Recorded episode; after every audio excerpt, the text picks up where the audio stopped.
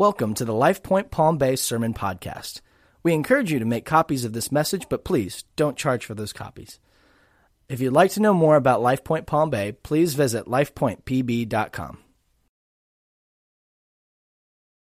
Hello, church. It's good to get uh, to see you again today. It's a glorious day. If you could see what I'm looking at outside, it's just picture perfect.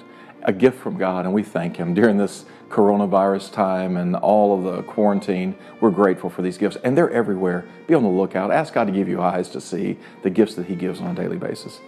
I want to share with you a couple things. First of all, thank you for answering the survey. Many, many of you did. It helps us as we're planning and looking ahead.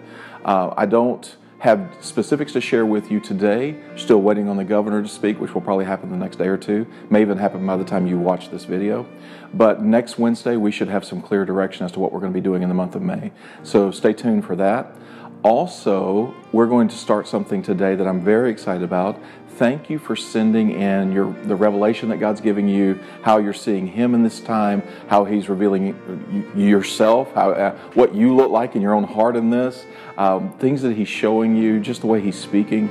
So I, I appreciate you sharing this. It's been really really fun for me to go through and to read it. They're all different. They're all unique. And that's what's neat about the body, how God speaks to each one. Now, here's something I would share with you uh, in light of that. I learned this uh, several years ago. The Lord just kind of really prompted my heart with the life of Mary. Mary is one that you, um, she had a lot of revelation from God that was sometimes hard to understand. What do you do in those situations? There are two things that I learned from Mary. Number one, when God speaks something and it's resonating and I know it's from God, even if I don't understand it, don't know how it's all going to work out, but I know it's God. And you know what I'm talking about. You just know it's not an audible voice, it's louder than that. You just know it's God.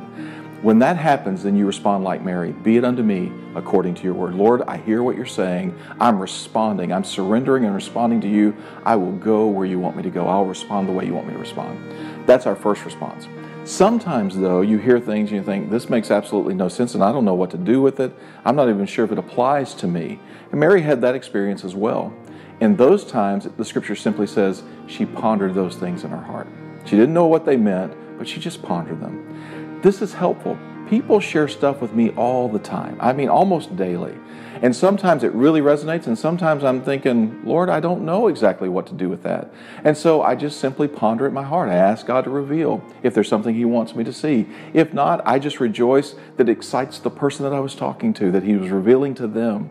And so I encourage you to be able to do that. We don't have to fix people, we don't have to change it, we don't have to scrutinize it or tear it apart. Just simply say, Lord, is there anything you want me to hear in this? And if not, I just rejoice that you spoke to someone else.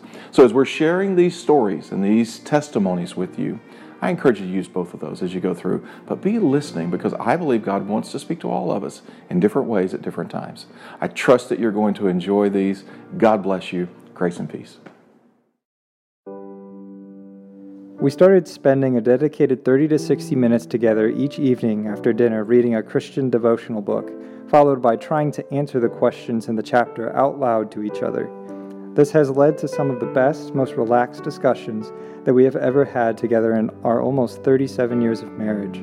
We have found this to be very encouraging. It is clear to us that the Lord has chosen this time in our world to force each of us to have a reset of our priorities and the activities that result from these. Without this reset, we all tend to spend our time and efforts on our own priorities, many of which were set many years ago before the Lord was the Lord of our lives. It is so inspirational and encouraging to see that the Lord can and does use whatever it takes to get the world and His people to stop and think about how we are spending our limited days on earth.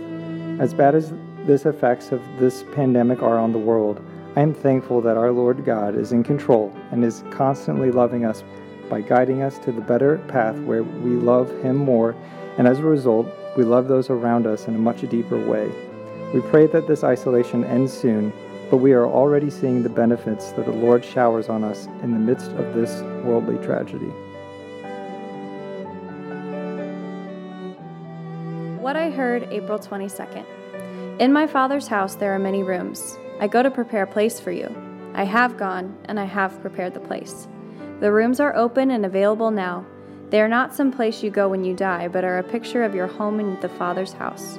You were homeless, like the guy under the oak trees, but now you have a place. Don't just visit, but stay here, abide here, commune here. Let go of the shame, the pain, the wounds of your perceived rights, of your stuff, and dwell with me. You hear me speak clearest when your heart is in my Father's house. It is a daily, hourly, moment by moment choice. Come home, and I will conform you.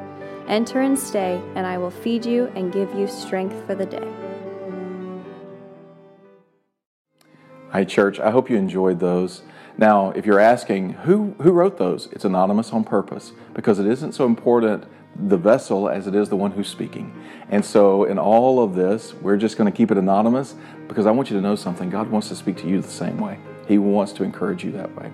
Now, I, I want to give you a little bit of a tease of something that's coming uh, so that you'll know and be prepared for it. We're working on a podcast. Uh, one of the things that was shared with me was some daily reading that's been very beneficial and very encouraging. So we're looking at putting that into a podcast for you. So pay attention. That'll be coming very soon. I'm sure we'll send you an email or however we communicate. However, you've been getting communication, you'll continue to get that, and we'll let you know what's coming. God bless you. Grace and peace.